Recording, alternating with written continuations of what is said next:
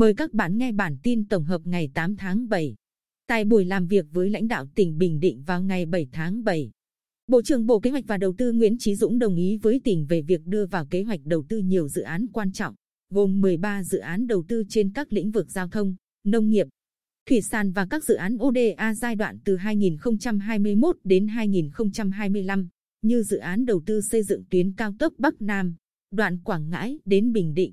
dự án cao tốc Quy Nhơn, Pleiku, nâng cấp các tuyến QL19B và QL19C đoạn qua tỉnh Bình Định, các dự án đầu tư cầu Thị Nại 2, tuyến đường từ QL19C kết nối cảng Quy Nhơn.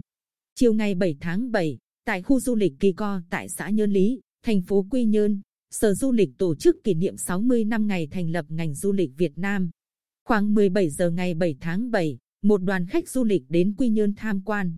Sau khi nhận phòng tại khách sạn, ba du khách nữ rủ nhau xuống biển tắm. Không may, trong lúc tắm sóng bất ngờ nổi mạnh rồi cuốn cả ba du khách ra xa bờ. Đến 18 giờ 45 cùng ngày, ba nạn nhân đuối đã được tìm thấy và đưa lên bờ. Các ngành chức năng tiến hành các thủ tục cần thiết để bàn giao thi thể các nạn nhân cho người nhà lo hậu sự.